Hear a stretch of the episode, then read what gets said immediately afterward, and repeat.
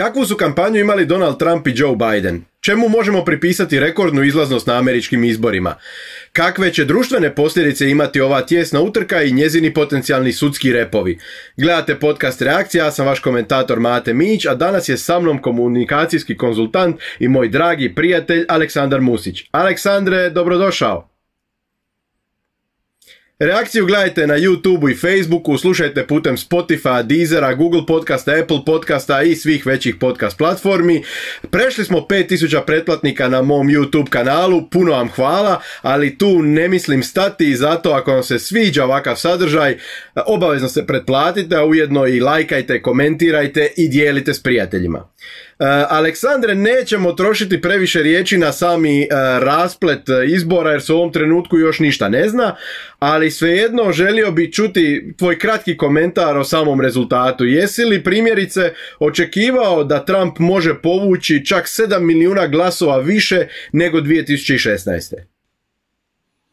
Ono što sam znao jest da će se ova njegova baza koja je granično neprobojna, tih 40% oko koliko on pleše pokazati kao i tekakvo oruđe u ovoj utakmici.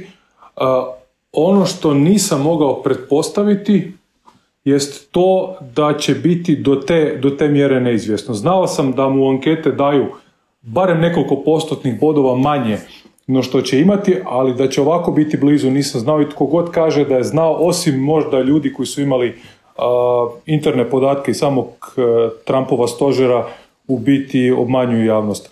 Mm, iz, i tekako je neizvjesno do, do, do samog kraja, ali se pokazuje da su tu na snazi tektonske promjene e, u prije svega strukturi birača republikanske stranke u kratkom roku, srednjem roku, a možda i u dugom roku.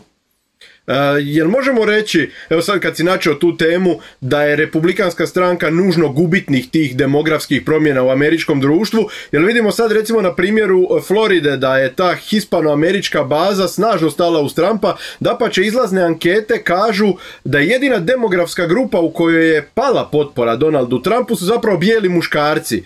E, I bijele žene, i općenito e, afroamerikanska zajednica i hispanoamerikanska zajednica ovaj put su snažnije podržali Trumpa nego 2016. Može li se e, e, ta e, ajmo reći Trumpova biračka baza postati, može li postati dugoročno republikanska biračka baza? Rekao bih da je već postala. Ako gledaš strukturu birača trenutne republikanske stranke, to je čista trampistička baza. Onih grupacija kojima smo svjedočili prije, nešto malo, malo neokonzervativaca, nešto malo country club republikanaca, nešto malo neodlučnih birača koji su čas kod demokrata, čas kod republikance, republikanaca, prije svega ovisno o profilu kandidata koji nastupa, toga više nema. Ovo je čista trampistička baza i ostaće trampistička baza. Ono što je u ovdje problem jest da se manjine tretiraju pojmovno jednako. Manjina je vrlo heterogen u biti pojam kada ga malo raščlaniš. E, manjina je i kubanac na Floridi, odnosno amerikanac kubanskog podrijetla, manjina je i amerikanac meksičkog podrijetla u Arizoni i Nevadi, manjina je u nekim naracijama i afroamerikanac u Georgiji, koji je možda ovaj put otišao na drugu, na demokratsku stranu, tako da bi zapravo trebalo prestati baratati tim pojmom manjine kao nekakvim homogenim elementom koji glasuje ovako ili onako. Pokazalo se da Trumpizam kao jedan ekonomski ljeviji republikanizam, a kulturološki možda desniji republikanizam u odnosu na mainstream republikanske stranke e, ima neke biračke bazene na koje prijašnji republikanci, primjerice Paul Ryan, primjerice Mitt Romney, primjerice George Bush stariji, primjerice George Bush mlađi, uopće nisu mogli računati ili nisu mogli računati u tolikom broju kao što se pokazuje na, na Floridi. E, što se tiče bijelih muškaraca, bilo onih, kako se to u Americi kaže, white collar, bijelih muškaraca, bilo onih, kako se to u Americi kaže, blue collar, bijelih muškaraca, Naravno, tu je i vremenska komponenta, specifična kriza uzrokovana pandemijom, pri čemu ponovno ono što pojedini birači zamjeraju Trumpu nije identično. Neki mu zamjeraju možda ekonomski krah u ovim zadnjim tjednima, neovisno o ekonomskim uspjesima prije, a neki mu uopće ne zamjeraju e, ono što se percipira kao ekonomski krah, nego ono što bi ocijenili na jednoj emotivnoj razini kao određenu bešćutnost koja proizlazi iz činjenice da on prvih par tjedana pojave i eksplozije koronavirusa to na neki način ignorirao pa malo možda umanjivao, tek onda geopolitički zajahao prema meni, po meni ispravno sa, sa pojmom kineskog virusa.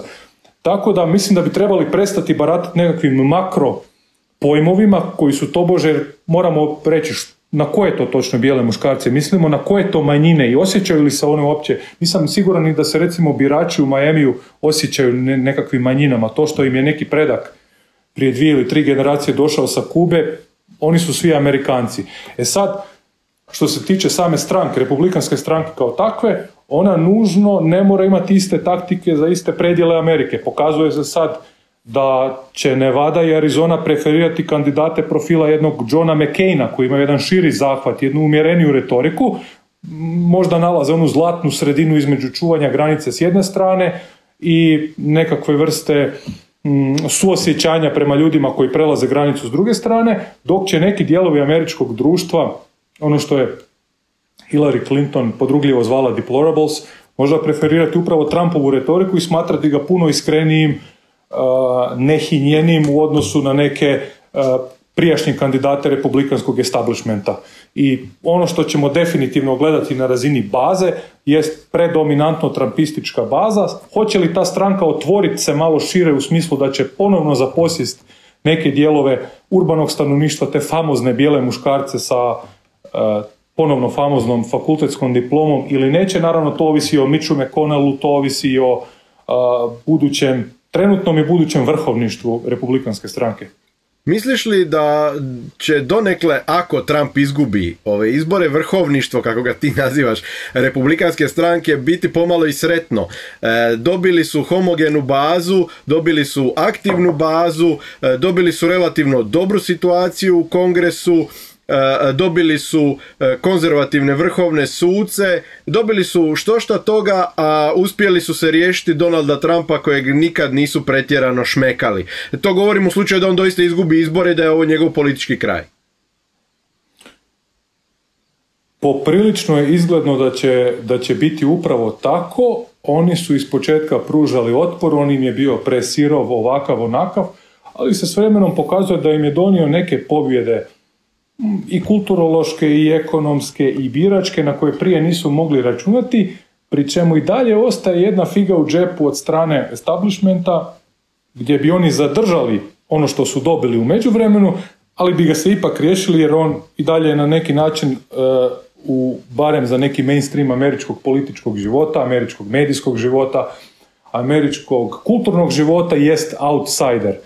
Um, Vidjet ćemo kako će se ponašati u sljedećim mjesecima u smislu koga će protežirati unutar same stranke. Hoće li ljudi koji su došli kao prije svega Trumpisti ili e, ljudi koji su na, na Trumpovoj liniji, a koji hvataju neke, neke pozicije unutar republikanske stranke prosperirati, hoće li oni mijenjati kaput ili će ostati vjerni toj, toj retorici. I kako će se naravno držać svih aseva Mitch McConnell ponijeti u toj situaciji.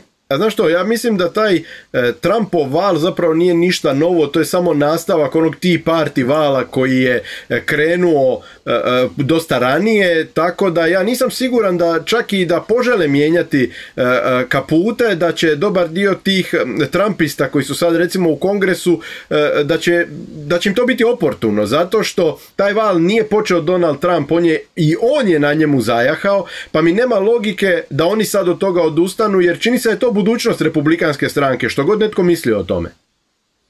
Rekao bih da je istina negdje na pola puta, on ga je ponešto korigirao barem u dijelu ekonomskih politika jer su establishment republikanci iskreno ili neiskreno u ishodima dobro ili loše, ovisi o percepciji, inzistirali ipak na, na ekonomskoj desnici. Rekao bih da je on uzeo ljude, da je uzeo grupacije s terena koji su bili dio ti parti vala, ali ih je ipak ekonomski pomaknuo, pomaknuo malo u lijevo i tu zapravo uspio to proširiti, ali je to radio na mm, pod jednom konzervativnom ili naoku konzervativnom egidom, pa je to uspjelo u biti proći. Jer ti parti kakav je bio u, u, u onom izvorišnom obliku je ipak imao neka svoja ograničenja.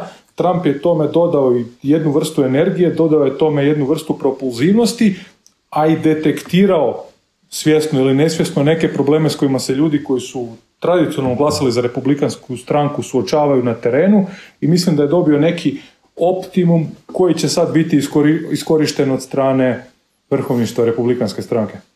E, kako bi općenito ocijenio Trumpov mandat, e, evo ovaj koji je sada je pri samome kraju, e, moje nekako osjeća da su se i mediji i analitičari previše osvrtali na ono što je Trump govorio, a premalo na ono što je radio, dok je kod birača izgleda bilo suprotno, jer on je proširio tu svoju bazu unatoč tome što u javnom prostoru nije imao previše prijatelja, iz čega se može izvući nekakav e, umjereni zaključak da je zapravo e, dobar dio ljudi odlučio ignorirati njegovu retoriku i reći bio je solidan ili dobar predsjednik, ima moje povjerenje iako se često ne slažem s njegovim ispadima.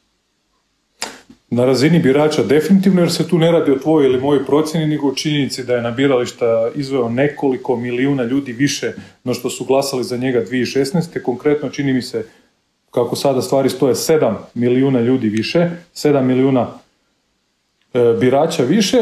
No Unatoč tome što je stalno bio pod baražnom paljbom, je li da i to naglasimo? Bio je pod baražnom paljbom, ali je tu baražnu paljbu na neki način e, pretvarao i, u svoju prednost i pretočio u neku vrstu simpatija kod ljudi koji su bili potpuno apolitični ili odustali od američke politike, na neki način ih je pridobio. Što se tiče njegova mandata, mislim da si je dugoročno gledajući ipak na kraju dana svojom retorikom, svojim stilom politike nanio više štete nego koristi, ali ostaje činjenica da kada se pogledaju njegove politike rezultati na papiru, to puno bolje izgleda nego što je neka mainstream, pri čemu je naravno mainstream pomaknut malo posljednjih godina ulijevo, e, nego što to mainstream e, percipira. E, instinkt što se tiče Kine mu je potpuno ispravan, jer ona stara republikanska fiksacija na Rusiju donekle nije uvodila u igru činjenicu da Rusija ima manju i siromašniju ekonomiju nego što to ima jedna Kalifornija. Znači jedna Rusija sa 140-150 milijuna ljudi sa svim mogućim prirodnim bogatstvima ima manju uh, moć, barem na toj razini gospodarstva, nego što ima jedna Kalifornija. Ali međunarodna politika ipak funkcionira na kraju dana kao jedna vrsta vakuma. Ako se ti i malo povučeš iz ovih ili onih razloga, iz razloga deficita, razočaranja, uh, s, e, ljesova koji se vraćaju sa nekog bojišta sa, e, sa, sa ubijenim Amerikancima doma pa to stvara neke e, unutarnje političke traume.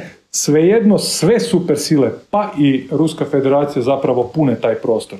Tako da on je bio u pravu definitivno što se tiče Kine i to se pokazuje iz dana u dan, ali mu je naivna pretpostavka da može, da može ponoviti nekakav kisindžerijanski model iz 70 gdje ti možeš iskoristiti jednu super silu protiv druge sile.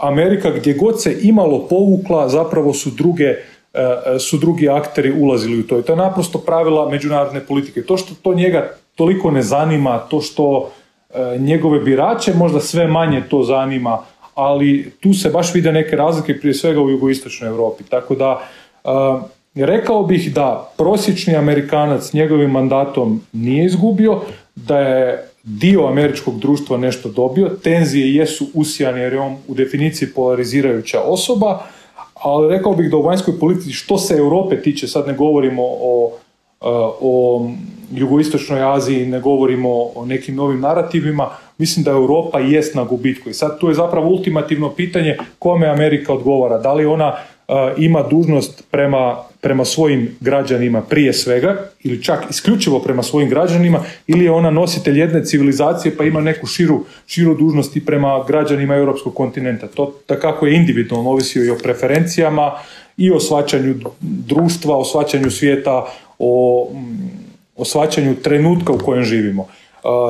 tako da definitivno nije katastrofalan kako ga neki žele portretirati, ali mislim da je svojim svačanjem, neću reći nemarom, jer radi se o čovjeku koji je poprilično inteligentan, što god ko misli o tome, ali da je svojim svačanjem svijeta nekim dijelovima, neameričkim dijelovima svijeta zapravo na neki način otežao stvari.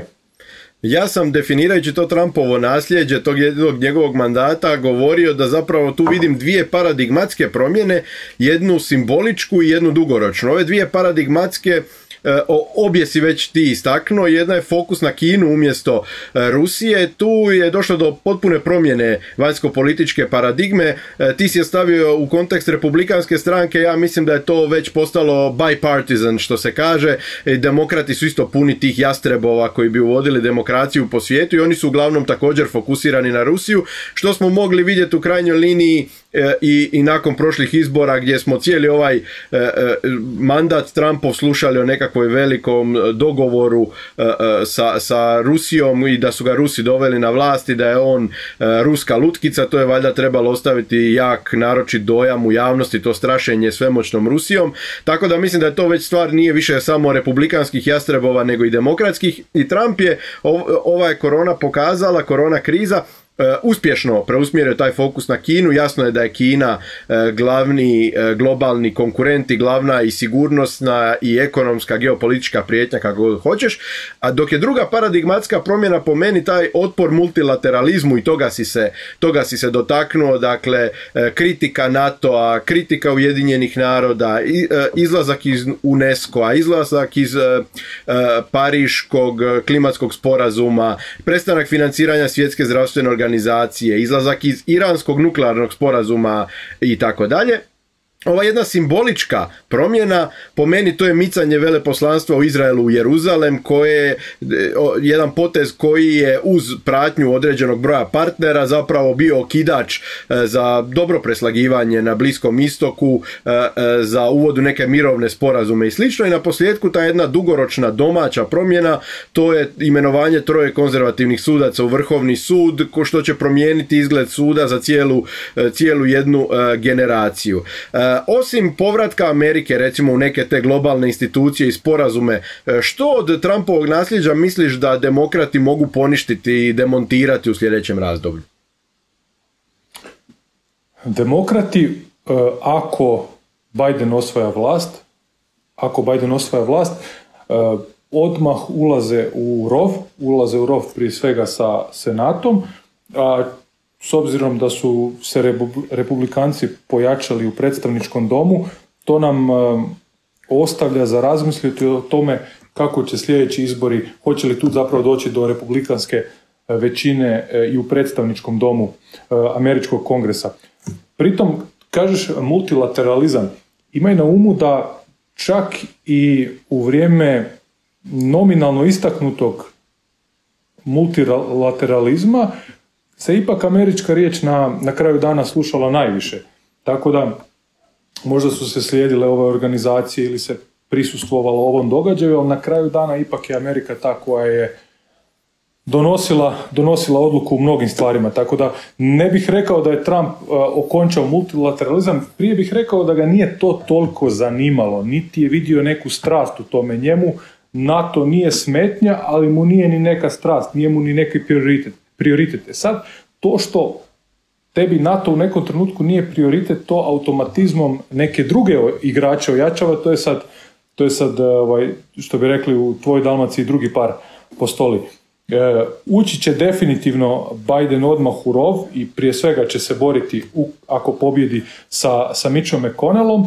A ono što ostaje kao neka vrsta e, pouke za Ameriku je to da je demokratska stranka definitivno htjela ne htjela, iako ima nominalno lijevo-centrističku kandidata skrenula u lijevo i da će sve više ustupaka morat, morati raditi prema, prema lijevijoj ljevici. Oni su ove izbore pretvorili u svojevrsni referendum protiv Trumpa, što je jedna vrlo riskantna strategija jer se pokazuje da stvar koja je trebala biti manje više što bi amerikanci rekli no-brainer se pokazalo kao, kao jedna vrlo, vrlo, vrlo uska i, i, i naporna utrka, odnosno kako je sad zovu nail bite.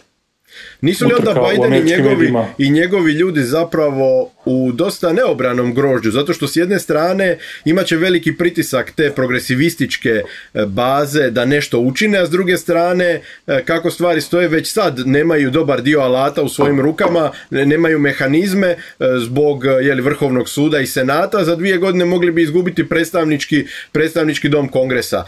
Hoće li taj pritisak dovesti do svojevrsnog raslojavanja u demokratskoj stranci, jer kad postoji pritisak baze da nešto učiniš, a ti si e, u nemogućnosti to učiniti, e, e, moglo bi doći do velikog nezadovoljstva, zar ne? Moglo bi, s tim da raspored odnosa ovisi o tome kako će se republikanci ponašati. Ako bi republikanci i nakon eventualna Trumpova pada inzistirali na Trumpizmu, tada će i Ocasio Cortez i Tlaib i Omar i na kraju krajeva e, i Elizabeth Warren, svi će oni na kraju dana e, nemušto, e, nevoljko, ovako ili onako, ali će podržati Bidena manje, ali više Harris u, u srazu s tim. Ako bi pak republikanci širili svoj zahvat, ako bi na neki način pokušali osvojiti one pozicije koji su, koje su u prijašnjim godinama izgubili prije svega neke, neke dijelove neke gradove, e, neke dijelove društva koji su možda centristički nastrojeni, tada to bi izazvalo određeni pritisak i određeni, e, određeni unutarnji razdor u demokratskim redovima. Američka politika kao na kraju krajeva i svaka nacionalna politika djeluje kao sustav spojenih posuda ako se određeni dijelovi, ako se određena konkurencija pomiče u, u smjeru određenih društvenih ekstrema, tada svi na suprotnoj strani bivaju homogenizirani. Ako pak imamo situaciju da su ljudi slobodni donijeti svoje odluke, imati neke svoje mikropreferencije, tada dolazi do, do, do raspada tih na neki način okoštalih struktura i tih neprincipijalnih koalicija kako bi se to moglo nazvati. Dobro, znači ti smatraš da je za republikance dobitna kombinacija e, trampizam s ljudskim licem? Otprilike. Trampizam za, za Alabamu, za Južnu Karolinu, za Sjevernu Karolinu, za Južnu Dakotu, za Sjevernu Dakotu, ali drugačiji pristup u Nevadi, drugačiji pristup u Arizoni, drugačiji pristup u New Yorku, ako nije potpuno izgubljen, ali drugačiji pristup u New Yorku, a morat će naći nekog načina ovo im je bilo prvo upozorenje za Teksas. Pogrešno se prikazivalo od strane različitih analitičara u pokušaju da je to zbog demografskih promjena. Konkretno, u slučaju Teksasa nije zbog demografskih promjena u smislu rasta broja Amerikanaca meksičkog podrijetla ili općenito latino elementa na razini savezne države Teksas, nego priljeva takozvanih mladih profesionalaca koji ne bi plaćali kalifornijske poreze, ali bi zastupali kalifornijske vrijednosti u određenoj američkoj Ja, ja sam o tome već govorio, vjerojatno si to čuo. Ovaj, meni je to fascinantno zapravo koliko ljudi koji migriraju iz ekonomskih razloga, pa i oni koji dolaze u Europu u krajnjoj liniji ili, ili unutar Europe se sele, dakle nije to samo američki sindrom, sa sobom nose svoje vrijednosti, dobro, to je još razumljivo, ali oni zapravo pokušavaju te vrijednosti instalirati na, u mjesto u koje se dosele, iako su te vrijednosti vezane uz ekonomsku propast ili, ajmo reći, negativne ekonomske procese tamo odakle su došli, odakle su pobjegli. Nije li to ono fascinantan e, fenomen? Pa ono što je najzanimljivije jest to da, je, da su i ekonomske pozicije pojedine osobe određena vrsta vrijednosti. Jasno. Pritom, ne idemo u relativizaciju, postoji kakvi parametri. Ako netko zagovara ne znam, ono, potpunu nacionalizaciju svačega ne može očekivati, ne znam, nekakav brutalni ekonomski rast i povećanje blagostanja prosječne obitelji na tom teritoriju. Ali, ispada da kada treba posvjedočiti svoje vrijednosti plaćanjem viših stopa poreza, to je problem. Kada treba zagovarati prava manjina u određenom, ne znam, eh, prava na konzumaciju određenih droga i slično, to su odjednom vrijednosti, a sve bi trebali biti vrijednosti, ili sve ili ništa. Uh, tako da će oni za Texas morati malo širiti svoju bazu. To ne znači da će oni morati, ne znam, odustati od desnih ekonomskih pozicija koje su vrlo specifične za Teksas zbog e, tradicije sada već stotinu godina praktički najnižih poreza u Sjedinjenim američkim državama zbog neke tradicije posjedovanja oružja, ali će morati recimo širiti svoj utjecaj u gradovima poput Ostina. Ostin ima ogroman rast stanovništva i, postaje republikancima e, problem u smislu bazena glasova. A evo ti odmah jedno pitanje. Houston je već načet, recimo. Mogu li e, republikanci e, sa inzistiranjem na drugom amandmanu i na pravu na nošenje oružja, a to je u Teksasu velika tema za domaće stanovništvo, e, pridobiti te doseljenike iz demokratskih područja o kojima ti pričaš, koji se vjerojatno groze te, tog drugog amandmana, žele ga poništiti i slično. Dakle, tu osim tih ekonomskih razlika postoje jasne kulturološke razlike u, svak, u svakom ja, pitanja.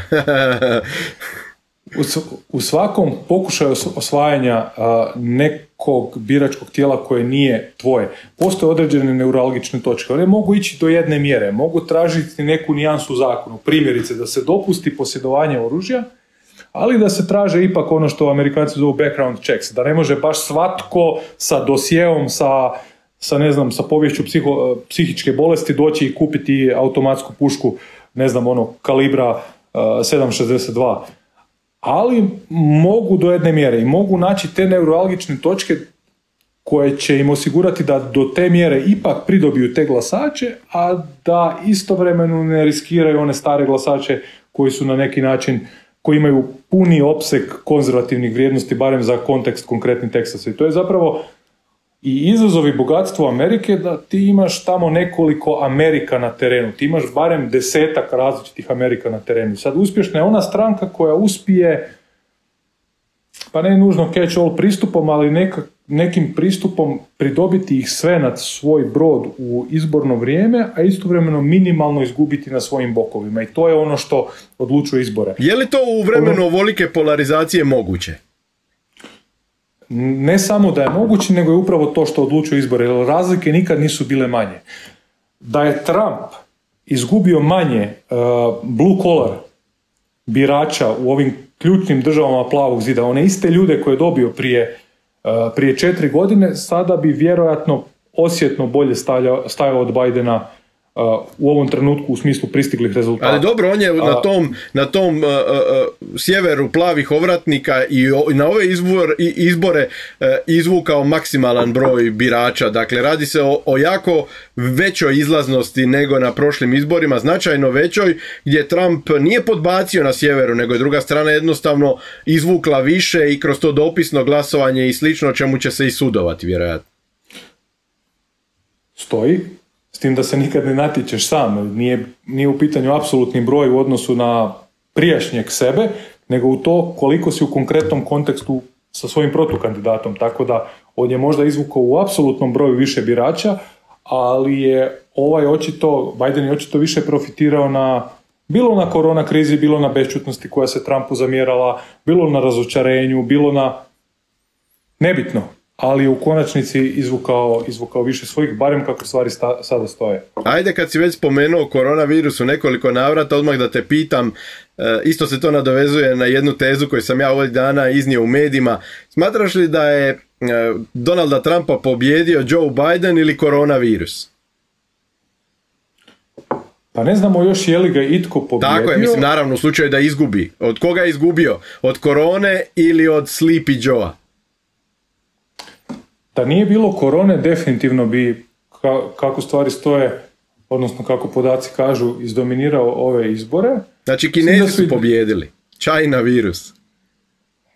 Pa koliko vidim, oni svi pomno prate što se događa, čak su malo se i podrugljivo osvrnuli na američki izbori, to je zapravo e, to je ironija demokracija, to je da se ti na razini svijeta natječeš sa nedemokratskim akterima, a unutar sebe moraš, moraš održati, pobijediti, osigurati demokratske izbore. Znači na razini super sila i sila ti se natječeš sa onima koji ne mare odveć za te uzuse koje tebi zamjeraju i koje možda čak i nekim indirektnim putem podržavaju u, u tvojoj vlastitoj državi, a istovremeno moraš do, do onog zadnjeg poštivati svoje savezne sudove, svoje e, sudove saveznih država, svoje određene biračke skupine i slično. Bidenova kampanja je logična u toliko što je išla na to da pretvori cijele izbore u referendum protiv Trumpa. Ali mislim da nam ovi rezultati pokazuju da to nikad nije bulletproof strategija. Da ti nikad ne možeš računati samo na negativni element neke kampanje. Pusti sad nacionalne ankete, pusti sad neke interne podatke koje su oni imali u DNC-u. Ako ti ne ponudiš nešto pozitivnog sadržaja, kad kažem pozitivnog, ne mislim na pozitivno intoniranog, nego sadržaja kao takvog, ako, ako nemaš konkretne stavove koje braniš u polju društva, u polju gospodarstva, u polju vanjske politike, pa si se spreman potući za njih, ti zapravo riskiraš ono što se sada i događa, a to je da ti protivnik za kojeg si računa da će praktički otpasti prirodom stvari, prirodom situacije, se pokazuje žilaviji no, no što si mogao očekivati. Tako da, i sad, e, što je, što je pouka za solidan dio budućih izbora? Imaš s jedne strane Bidena, koji se cijeli svoj život gradio kao lijevo-centristički kandidat, kao catch-all kandidat, kao ponešto konzervativniji demokrat, kao osoba katolički koja, demokrat, da ga, da ga koja previše, koja previše ne antagonizira, a s druge strane imaš najviše polarizirajuću, najpolarizirajuću osobu u posljednjih stotinu godina u Sjednjim američkim državama i svejedno nisi siguran hoćeš li ga do zadnjeg dobiti u kontekstu i korona krize, i pada ekonomije, i nestabilnosti, i dubokih podjela koje, su, koja, koje otprije postoje u američkom društvu. Što znači da osim negativne kampanje, koja nije prljava kampanja i to treba razlikovati, definitivno moraš na svakim izborima na neki način ponuditi i pozitivan sadržaj, odnosno sadržaj kao takav. Ne možeš računati na referendum protiv nekoga da će biti dovoljan da, da solidan ili, ili predominantni dio u nekom društvu izvede na birališta.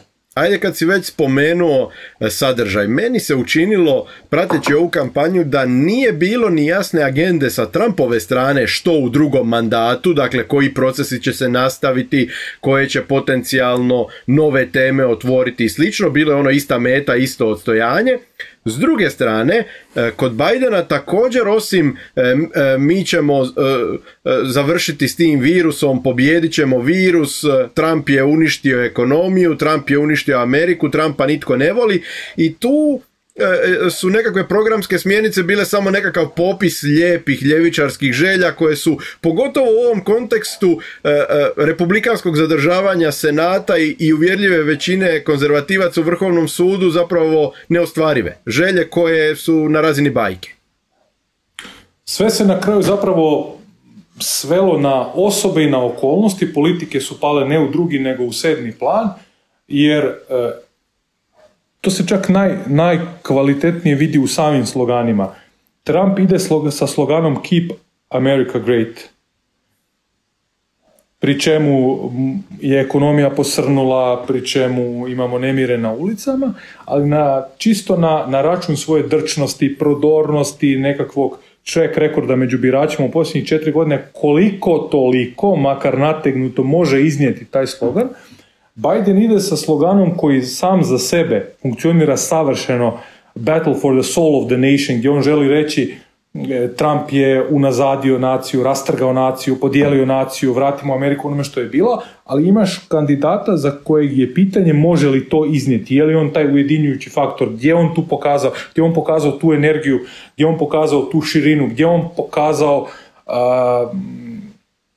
taj doseg prema svim mogućim dijelovima američkog društva. Tako da se na kraju svelo sve na osobe i na okolnosti, imaš jednu polarizirajuću osobu, imaš jednu uvjetno rečenu nepolarizirajuću, ali istovremeno poprilično bezličnu osobu, s tim da su okolnosti, mislim, te koje će na kraju ipak presuditi, jer su strukturni uvjeti ovih izbora takvi da je pitanje koliko bi ti morao biti superioran, prodoran, dobro organiziran na terenu, imati prednost uh, saveznih država, strukture biračkih skupina da uopće dobiješ u takvom trenutku jedne tako, tako izazovne izbore kao što su američki izbore. E, rekao si da je ovo bila bitka osoba i osobnosti, a ne toliko programa. kako bi ti usporedio njih dvojicu? Onako, brza usporedba Donalda Trumpa i Joea Bidena. Što je nečija prednost, što je nečija mana? Trumpova prednost u očima njegovih birača, jer kada govorimo o nečim prednostima i nedostacima, nebitni smo tu ti, ja, ljudi koji nikad ne bi zaokružili, nego ono što korpus birača, to je ta famozna baza koja služi kao kapilarno širenje glasova bez kojih ne možeš i onda onaj neodlučni dio na koji pikiraš ili ne pikiraš, koji može donijeti onu, onu konačnu prevagu.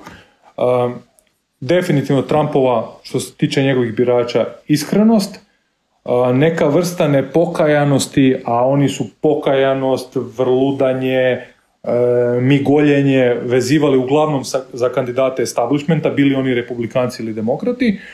E, neka vrsta gotovo, rekao bih, medijske autističnosti koja funkcionira u trenucima kada imaš glavninu medija protiv sebe, tada ti medijska autističnost među tvojim biračima nije nedostatak nego prednost. A što se tiče Bidena, on je u svojoj karijeri u očima većine stalnih, mogućih i eventualno budućih demokratskih birača bio osoba koja im se nije ničime previše zamjerila. On im se nije zamjerio previše stavovima u ekonomiji, jesu ga, mm, jest ga ljevija ljevica uh, iz demokratske stranke napadala oko nekih stavova vezano za Medicare, Medicaid, malo tko ili nitko ga je napadao u vezi stavova i prijašnjih iskustava iz vanjske politike, primjerice njegove uloge u Obaminoj administraciji, njegovog, njegove uloge u ratu u Bosni i Hercegovini, tu ga gotovo nitko nije napadao. On je zapravo bio neka vrsta prisilnog i prešutnog optimuma u trenucima kada ti kreiraš antitrampovski referendum na razini Sjedinjenih američkih država kao takvih. Tako da njemu bi svaki snažniji stav u takvoj situaciji funkcionirao kao mm, određena otegotna okolnost, pri čemu i dalje ostaje činjenica da to što ga nije pokazao, makar na nekim rubovima, makar na nekim situacijama, makar u nekim odlukama vezano uz njegovu obitelj, ga je i dovela do situacije da je toliko blizu u ovom konačnom obračunu glasova prema Donaldu Trumpu. Tako da rekao bih da je on neka vrsta benignog optimuma sa demokratske strane, dok dobri je Trump neka vrsta mm, dobri djedica, a istovremeno da je Trump neka vrstna, vrsta radikalnog osvajača glasova, pri čemu je i radikalnost odbijanja određenih dijelovi, dijelova američkog društva takva da može doslovno pokoja tisuća glasova odlučiti što se trenutno i događa. Jesu li iskoristili njih dvojica svoje prednosti u, u kampanji. Znamo da je to bila podosta različita kampanja. S jedne strane Trump je dominirao tim velikim predizbornim skupovima na razini spektakla unatoč pandemiji koronavirusa. Imao je ogromnu aktivnost na društvenim mrežama, puno veću od Joea Bidena.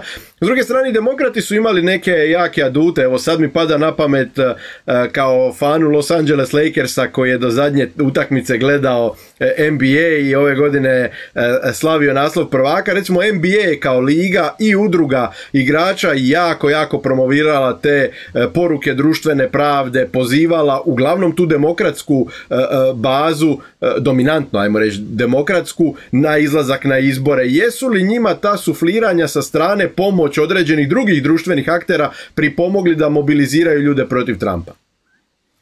Demokratima definitivno jesu, jer su oni u definiciji računali na to da će dio kampanje odraditi New York Times, New Yorker, uh, CNN, što, što se i događa. Uh, da je terenski dio, ok, stavili su neki naglasak na države plavog zida, ali da će terenski dio uglavnom biti takav da moraju ispoštovati neke skupove u Pensilvaniji, Michiganu, Wisconsinu, Ohio, dok je Trump išao na masovne skupove, nije se dao smesti sa koronom, sa možebitnim rizicima većeg broja ljudi na jednom mjestu, išao je na taj momentum jer je lovio cijelo vrijeme za ostatak.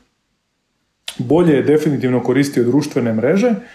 Ono što mi se čini da je jedna vrsta prikrivene e, lukavosti Bidenove kampanje jest to da je bila izrazito nekonfliktna. Ona je bila nekonfliktna i u sučeljavanjima, njemu je bio cilj preživjeti sučeljavanje i uglavnom je odmahivao rukom na Trumpove direktne optužbe za vezanost za Moskvu, za Ukrajinu, za ne znam konzultatske poslove na Da, Hunterove na sina mu, sinove ljube. tako je, na istoku. Uglavnom je to ignorirao i on jest preživio, a njemu je bio cilj preživjeti ta sučeljavanja, dok je Trump definitivno išao na, na invazivni element, na, na, na sam sukob.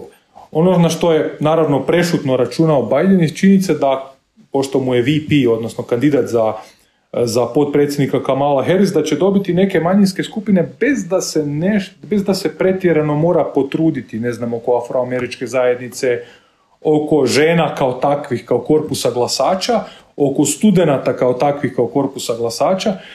Tako da su zapravo bile to potpuno, potpuno različite kampanje. Rubovi, rubovi uvijek odlučuju. To su ti blue collar, bijeli muškarci, iako je sama, sama ta sama ta sintagma pomalo, pomalo smiješna, to su ti blue collar, to su ovi dijelovi latino dijelovi, ne svi latinoameričkog stanovništva u Nevadi, u Arizoni, a, to je Florida u smislu toga da su se pokazale te famozne manjine kao poprilično raspolućene unutar sebe, tako da će se zapravo ta, ta bitka a, odlučiti na, na, na apsolutnim rubovima društva, ne rubovima u smislu egzistencijalnog ili u smislu ne znam, klasnog, nego u smislu e, toga da sitne preferencije presuđuju. Primjerice, hoćeš li smatrati većom opasnošću to da imaš nekontrolirane potpune nerede na ulicama pa ćeš odigrati na law and order kartu ili smatraš da je bitnije u nekom društvu pokazati određenu razinu Suosjećajnosti. suosjećanja, mi možemo pričati o tome što je suosjećanje u primjeru konkretnih politika, kako tko definira suosjećanje, koja je lista prioriteta u jednom društvu, ali to su, to su te stvari koje, koje, koje trenutno presuđuju. Koja se tebi kampanja osobno više svidjela i sam se baviš e, e, političkim savjetovanjem, e, imaš i iskustva u kampanjama i pratiš i međunarodne kampanje, koje bi dao onako prednost baš samoj kampanji u izvedbenom smislu, da kažeš ova je bila bolja, neovisno o ishodu?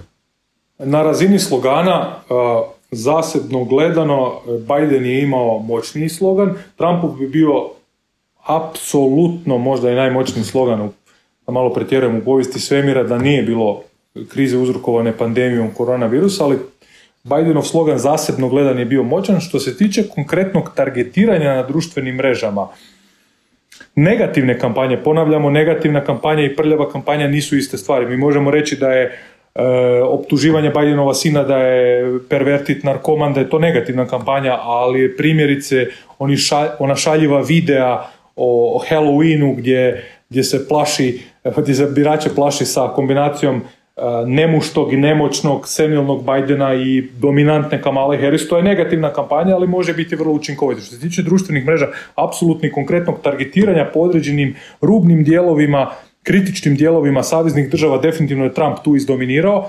inovativnošću, e, svježinom, e, onim finim političkim bockanjem koje može one neodlučne birače privesti na birališta. Što se tiče same razine slogana i strategije ignoriranja, pokazivanja toga da si iznad svega, da si on kraj podjela, da si on kraj urlanja i to se baš danas pokazuje u smislu gdje Biden kampanja poziva na prebrojavanje svih glasova, ne želi proglasiti pobjedu iako osjetno bolje stoji u smislu elektorskih glasova. Mislim da tu Biden u prednosti što se tiče konkretnog targetiranja, konkretne energije na terenu, konkretnih skupova, konkretnih govornika, pa i ovog prljavog, poluprljavog dijela, tu je definitivno, definitivno Trump odnio prevagu. Sad moja, moj kratki komentar na ovo što si ti rekao, a, a, mislim da si a, po- pogodio što se tiče slogana, zato što je vjerojatno i Trumpova kampanja u jednom trenutku shvatila da je slogan zbog sada nepovoljnih ekonomskih e, trendova uslijed korone nije dovoljno jak i onda su vrlo često se vraćali na Make America Great Again, na stari slogan. On je i nosio kapu sa starim sloganom, ne sa novim sloganom. E, Često su i oni plakati službeni službeni bili Trump, Trump Pence 2020. Make America Great Again, a ne Keep America Great. Na kraju čak došlo do toga da su zapostavili onu domenu Keep America Great pa je zakupila Bidenova kampanja i tu ih trolala. Dakle, mislim da je, bilo je tu i kadrovskih nestabilnosti u Trumpovoj kampanji, da sad ne idemo u detalje, ali rekao bi da su i oni shvatili da imaju problem sa sloganom i da su zato češće koristili stari. A što se tiče ovoga što si rekao o energiji u kampanji, mislim da je da je Bidenova kampanja bila jako nisko energična, jako rezervirana, ali su s druge strane ti društveni akteri poput medija, ovih raznih sportskih organizacija i sličnih zapravo nabrijavali atmosferu protiv, protiv Trumpa. Spomenuo si i Kamalu Harris i to je meni zapravo najzanimljivije pitanje. U slučaju da Biden pobjedi. I u slučaju da zbog svojih godina i težeg psihofizičkog stanja ne bude u stanju puni mandat obnašati e, e, dužnost predsjednika, što možemo uopće očekivati od e, Kamale Harris i koliko će samo njezin, sam njezin dolazak u prvi plan zapravo promijeniti odnose na političkoj sceni u Americi, zato što ja to nekako vidim da establishment republikanci još donekle mogu surađivati sa Joe Bidenom, ali ni u kojem trenutku i ni po koju cijenu ne mogu surađivati sa Kamalom Harris. Definitivno vrijeme Kamale Harris dolazi. Ona je pak jedna druga vrsta optimuma. To je žena koja dolazi iz manjinske zajednice, em je žena, em je uvjetno rečeno manjina, a istovremeno pokazuje i tekakvu razinu inteligencije i bliskosti mainstreamu, tako da se ne može reći da je na neki način neki, neki ekstrem unutar demokratske stranke, da je neki wild card, da je neko od koga se ne zna što očekivati, a istovremeno ima jednu distancu prema Nancy Pelosi, prema Čaku Šumeru. Ona je definitivno jedan optimum. Ona je doslovno nešto što je na pola puta između s jedne strane primjerice Ocasio Cortez, koja je manjina, koja je ljevija ljevica, a s druge strane između Nancy Pelosi koja je bjelkinja, koja je, koja je mainstream demokratkinje. Ona će biti, to mislim da možemo sa sigurnošću reći, jedan od moćnijih, ako ne i najmoćnijih u posljednje vrijeme potpredsjednika u povijesti Sjedinjenih američkih država i definitivno će njezina uloga na američku politiku, a vidjet ćemo hoće li se ona hoće li ona staviti naglasak na unutarnju ili na vanjsku politiku, neki njezin karijerni put bi rekao da je unutarnja politika u pitanju, da je pravosuđe u pitanju, da je odnos prema policiji i prema sudstvu u pitanju, ne mora to nužno značiti, to, će, to ćemo ubrzo, ubrzo znati, naravno u slučaju da, da Biden e, odnese prevagu. E, Bidenu je to bio vrlo inteligentan izbor, jer s jedne strane dobio je poprilično jeftino i besplatno naklonost određenog dijela američkog društva koji ima tu manjinsku komponentu, a s druge strane uvijek se na račun njezine konkretne karijere koja je bila mainstream, koja je bila institucionalna, koja je bila pa čak u nekim trenucima i konzervativna primjerice njezina uloga u Kaliforniji kada se gleda njezin upliv na presude, kada se gleda njezin, njezin track rekord kao tužiteljice, pokazuje ipak jedan otklon prema onim dijelovima demokratske stranke koje bi neki umjereni demokrati smatrali eksperimentalnima elementima sa nedovoljno širokim dosegom. To mu je definitivno jedan poprilično, poprilično moćan izbor. Biće, biće izrazito, izrazito moćna potpredsjednica ako Biden postane predsjednik, daleko moćnija nego što je Biden bio u Obaminoj eri. Ajmo sad na jedan hipotetski scenarij koji je meni e, e, zanimljiv. E, ja mislim da je obitelj Obama, bračni par Obama, trenutno najmoćniji u republikanskoj stranci. Mislim da je i Bidenu puno glasova donijelo to upravo što je bio potpredsjednik u Obaminom mandatu i što je vezan uz Obamu i što mu je Obama odrađivao dio kampanje. A ja nekako vidim taj tu ambiciju Michelle Obame da se politički aktivira e, e, i mislim da je to nekako i zamišljeno kao idealni scenarij žena, afroamerikanka, supruga Baraka Obame e, kao buduća demokratska kandidatkinja. U slučaju da se dogodi ovo o čemu ti pričaš, a to je da Kamala Harris iskoristi svoju priliku ako Biden pobjedi i nametne se kao dominantna potpredsjednica, a možda u, u određenom slučaju i predsjednica, E, e, hoćemo li onda u demokratskom taboru imati bitku dvije žene manjinskog backgrounda koje se bore za dominaciju? Imat ćemo i mislim da možemo odmah proglasiti pobjednika koliko god to zvučalo, koliko god to zvučalo samo uvjereno i ovako možda i blatantno. Pobjednik će biti Kamala Harris jer Michelle Obama koliko god to zvučalo možda grubo i na kraju dana žena bivšeg američkog predsjednika Baracka Obame, dok e, neovisno o njezinoj popularnosti, pojavljivanju u Vogue časopisu, pojavljivanju u ovoj ili onoj humanitarnoj kampanji, dok Kamala Harris kombinira manjinsko i to manjinsko terensko, izrazitu terensku umreženost u afroameričkoj zajednici i institucionalno. I to je ta fuzija, to je taj optimum koji će zapravo nju propelirati puno dalje nego što Michelle Obama, nego ono o čemu Michelle Obama može sanjati. Jer je nebitno kako netko kotira u smislu vizualno, kako netko kotira u smislu simpatija svjetskih, kako neko kotira kod određenih udruga.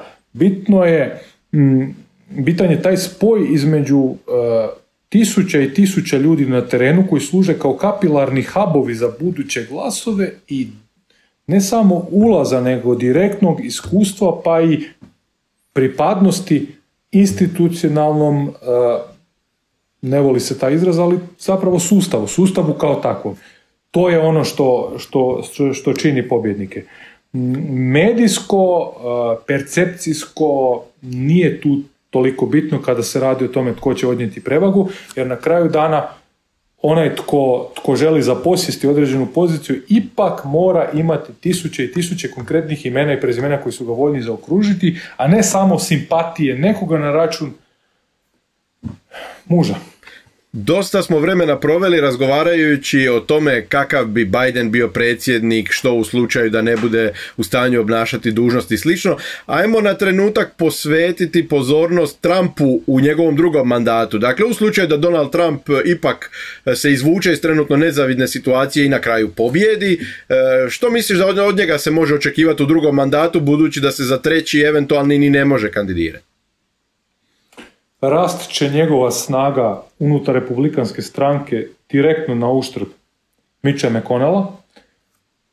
To je prvi element. Drugi element, poprilično sam siguran da ako postane, e, odnosno ako ostane predsjednikom Sjedinjenih američkih država, da će pročistiti ili barem mm, na neki način sebi u korist korigirati mrežu e, e, američkih diplomatskih djelatnika, ono što nije uspio u prvom mandatu da će zaposjesti ili barem okrenuti uh, plimu sebi u korist unutar State Departmenta, unutar američkog ministarstva vanjskih poslova.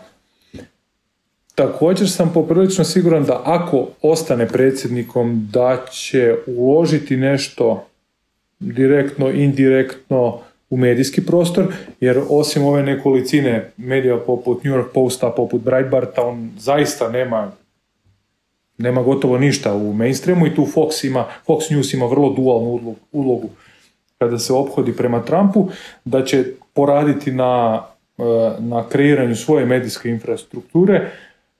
A što se tiče Europe i što se tiče međunarodnih odnosa, definitivno će biti još agresivniji prema Kini, ali se bojim da će istovremeno biti utoliko ignorantski e, prema Europi kroz NATO, kroz komunikaciju sa Europskom unijom, što možda ima smisla iz vizure njegovih prioriteta, njegove ideologije, ali e, vrijednosno na kraju dana za nas koji živimo ovdje na europskom kontinentu mislim da je ipak negativnije nego što je pozitivnije. Baš sam te to htio pitati, e, smatraš li da će se nešto značajno promijeniti u američkoj politici prema Europi, u krajnjoj liniji prema Hrvatskoj e, u slučaju Bidenove pobjede? Mnogi od njega puno očekuju budući da je on dobar poznavatelj e, ovdašnjih prilika, ali ja bih rekao da je Biden izgubio tu snagu, energiju. To nije Biden od prije 10, 15, 20, 30 godina. Nisam siguran u slučaju da se ovaj dio svijeta ne pretvori u nekakvo žarište, neke krize da će se američka administracija pod slabim predsjednikom pretjerano nama baviti. Što ti misliš? Rekao bih da Amerikanci kada gledaju jugoistočnu Europu, pa kada gledaju takozvani region i takozvane ove prostore, ne mogu dovoljno naglasiti ovo takozvano, jer isto jedna vrsta ideološke podvale, oni gledaju zapravo neke nominalne karakteristike. Hrvatska je članica Sjevernoatlantskog, Sjevernoatlantskog vojnog ugovora, to je NATO i članica je Europske unije. Samim time u njihovim očima ona je praktički na neki način geopolitički riješena. Što na terenu uopće ne mora biti tako. Postoji tisuću jedna stvar koja, koja zapravo to sve u, u nekoj srži ugrožava. Rekao bih da će se koncentrirati na e, prije svega odnos Srbije i Kosova. Rekao bih da će gledati što više očuvati ove pomake koje, koje su Sjedinjene američke države postigle u Makedoniji, a što se tiče same Hrvatske ne mislim da će se nešto ključno promijeniti u odnosu prema Hrvatskoj. Hrvatska, ako izuzmemo ove naše unutarnje političke kavge, ove neke napetosti, ona u američkim očima je praktički civilizirana država koja, koja mora poraditi na reformama, koja mora poraditi na gospodarstvu, ali tu ne vide oni neku ugrozu. To naravno može biti određena zamka, jer se danas prevlast na terenu ne postiže time da ti natjeraš neku državu da izađe iz NATO-a, da izađe iz Europske unije, nego se postiže utjecanjem na sentiment masa, sa određenim, određenom penetracijom u medijski prostor, sa penetracijom u energetiku, do koje je i došlo praktički s jednim američkim državama e, pod nosom, da se tako kolokvijalno izrazim, ali će im definitivno prioriteti biti sve ono što je južnije, jugoistočnije e, od Hrvatske. Ne mislim da ćemo mi kao, kao Republika Hrvatska, kao država osjetiti neku ne znam kakvu promjenu. Eventualno će novi ambasador u Republici Hrvatskoj biti netko ko je možda karijerni diplomat State Departmenta, ne netko ko ima ipak jednu i konzervativnu, malo out of the box notu kao što ima, ima gospodin Kohorst. I za kraj posljednje pitanje, e, ne možemo ignorirati e, e, slona u prostoriji, a to su ove brojne neregularnosti koje se prijavljuju na biračkim mjestima. Rezultat je jako tjesan, bit će tu sudovanja očito jako puno i to ne samo kao u slučaju Floride 2000. jedan slučaj u jednom izbornom okrugu, nego će biti više slučajeva u više okruga, u više saveznih država ko zna koliko će trajati ta trakavica, koliko će to sve skupa obilježiti e, e, mandat i dovesti u pitanje legitimitet e, budućeg predsjednika. U slučaju da Trump pobjedi iz ovoga iziđe ipak kao pobjednik, ja se ne bih čudio da mu to bude novi slučaj Rusija, odnosno da ga cijeli mandat prati e, e, novo pitanje njegovog legitimiteta. Prošli put su ga propitivali u smislu jesu li ga Rusi, odnosno Putin doveli na vlast, a sad će biti je li ukrao izbore. E, a s druge strane, nisam siguran da će ni republikanci lako progledati kroz prste. Oni će se s time pomiriti, vjerojatno zbog svoje dobre stranačke pozicije trenutno, ali neće baš tek tako pustiti Joea Bidena da se provuče sa ovim čudos, čudesnim povratom preko noći u utrku i preuzimanja vodstva u određenim saveznim državama. Sve to izgleda neću reći suspektno, ali nespretno i ona druga strana u ovakvoj polarizaciji vjerojatno će to koristiti. Tu je prisutan ogroman disparitet zbog otprije prisutnog dispariteta u tretiranju ova dva kandidata u medijima. Kako će izgledati taj disparitet? Mm, ako Trump izgubi izbore, nitko od mainstream igrača, od dionika javnog prostora neće previše to problematizirati. Ako Biden izgubi izbore, kako će se to problematizirati. Stvar je u tome da percepcijski prema onome što ja vidim, Trump zapravo tu gubi. Zašto gubi? Zato jer je uspio u posljednjih 48 sati, možda u posljednja 72 sata, cijelu situaciju i svoje vizure učiniti nekoherentnom na način da različito reagira na različite situacije u različitim saveznim državama. Kada mu je išlo u korist nije reagirao, kada mu, kada mu ne ide u korist reagira, čas traži stopiranje glasovanja, čas traži prebrojavanje glasova, dok suprotna strana, i to je onaj sustav spojenih posuda, lukavo ili lukavo šuti, ili u nekom vrlo dobro promišljenom e, scenariju traži prebrojavanje onog svakog zadnjeg, posljednjeg glasa, traži poštivanje svih pravila, ne želi automatski proglasiti pobjedu, pokazuje neku vrstu, neko će nazvati lažnog razuma ili iskrenog razuma. Nebitno, Trump tu sve više djeluje kao usamljeni otok koji u trenucima kada mu trendovi ne idu u prilog reagira ekstatično, agresivno, dovodi sam sustav i zapravo tu sebi na neki način postaje samo ispunjavajuće negativna proročanstva jer u trenutku kada su ulazili u utrku svi su znali od kakva su pravila. Onog trenutka kada je primjerice jučer rano ujutro pobjeđivao, to jest trendovi su mu išli u korist i mnogi su bili u šoku i mnogi su očajavali, mnogi su uh, već, već su govorili da će iseliti iz Amerike kao takve. Uh, nije ništa od ovoga tvitao, nije ništa od ovoga tražio. Onog trenutka kada u ovim ključnim državama počeo gubiti prednost, odjednom je počeo problematizirati mail-in glasovanje, uh, uploadati videa mm, nekakvih lažnih listića sa Bidenovim imenom i slično.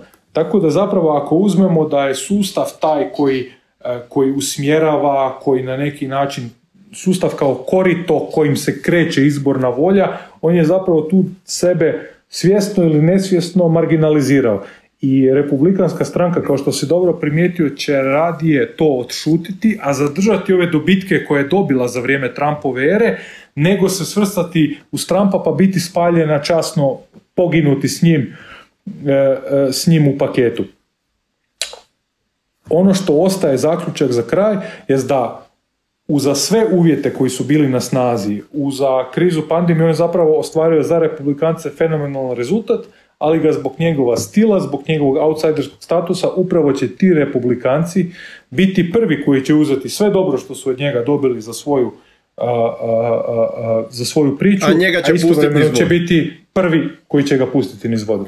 E, samo jednu stvar, ja sam primijetio to, to, naravno tu njegovu nekonzistentnost o kojoj ti govoriš, jer nije Trump naročito konzistentan lik, e, nije to ni prvi ni zadnji put da on ima različite stajališta o istim situacijama, e, tako da me to nimalo ne čudi, ali jedna stvar je tu ipak malo drugčija od ono kako to mediji interpretiraju. Naime, Trump i njegov tim ne bune se na, tim, e, e, na to da se svi glasovi broje, nego da se ubrajaju i nekakvi naknadni glasovi koji se misteriozno pojavljuju. Dakle, to su uglavnom ti glasovi iz nekakvih demokratskih tabora, iz njihove baze, urbanih baza, koji naknadno dolaze, koji ne zna se koliki im je uopće broj ni kako su se tu našli. A što se tiče ovoga u izbornoj noći, znači, apsolutno se slažem s tobom. Trump je upao u okvir koji mu je namjestila druga strana uz pomoć svojih medija, to je e, da će on proglasiti pobjedu, da neće htjeti e, čestitati pobjedniku, da neće mirno predati vlast, da će to sve osporavati na sudovima, da će e, njegove nekakve oružane bande izići na ulicu. Dakle, Trump je u nekakvom očaju upao u okvir koji oni već tjednima, ako ne i mjesecima stvaraju i nažalost je odigrao kartu na koju su oni računali da će igrati. E sad, Možemo li kriviti isključivo Trumpa? Nisam siguran da znaš zašto. Samo iz jednog razloga. Zato što Bidenovu priču, taj njegov narativ, gura i demokratska stranka i mediji i druge društvene nekakve institucije, ako hoćeš ovo i sportaši i slično. Dok Trumpovu agendu, Trumpov taj narativ u javnom prostoru ne stvara niko osim njega. Sam si rekao, a ja se tu apsolutno slažem da su republikanci prvi koji će oprati ruke od njega, uzeti ono pozitivno, a njega kao, kao izvor dosta njihovih problema pustiti niz vodu. Tako da su jako stidljivi u, u obrani e, e, predsjednika, svoga predsjednika. Isto tako nema puno mainstream medija, prstohvat doslovno. Vidjeli smo da je u izbornoj noći čak i Fox pokušao prvi preobući kaput. Dakle, Trump taj nekakav svoj okvir, svoj narativ mora stvarati nažalost sam uz samo nekolicinu svojih najbližih ljudi koji su ruku na srce isto onako vrlo čudni likovi, e, e, tako da bojim se da on nema puno izbora, iako je cijela ta priča s njegove strane, barem ja mislim, zakašnjela. Pazi gdje će ga oni čekati. Kada su stizali glasovi sa Floride, gdje je on u susjedstvi Majamija imao nevjerojatnu, ostvario nevjerojatne rezultate u kojima je bilo koji republikanac prije njega mogao samo sanjati, jer je on i kakvu razliku radio između antiruske i antisocijalističke retorike, on njih plašio socijalizmom, a nije ih plašio, plašio Rusijom ili Sovjetskim savezom, on je bio tiho. Kad su počeli dolaziti glasovi iz sjevernih dijelova Floride koji mu nisu nakloni, ali nisu bili dovoljni u, u svom intenzitetu da ga ugroze, on je bio tiho. A kada su isti takvi glasovi počeli dolaziti u Nevadi, uh, uh, u Arizoni, u Georgiji, u Sjevernoj Karolini, u nekom ograničenijem obliku i u Pensilvaniji, tada je progovorio. Njega će zapravo ta ta nekonzistentnost, to ćemo presuditi. Ne zato jer je to neka apsolutna istina ili laž, nego zato jer se traži ona izlika koja će pokazati da ti je stalo samo onog trenutka kada vidiš da gubiš, a ne na nekoj principijalnoj načelnoj razini gdje ti imaš nešto protiv mail-in voting sustava kao takvog ili da imaš nešto protiv toga da glas stiže ako je urudžbiran na dan izbora, pa stigao on dva tjedna ili tri tjedna poslije neovisno o tome gdje je bio u međuvremenu, neovisno o tome da nitko to ne može prvi.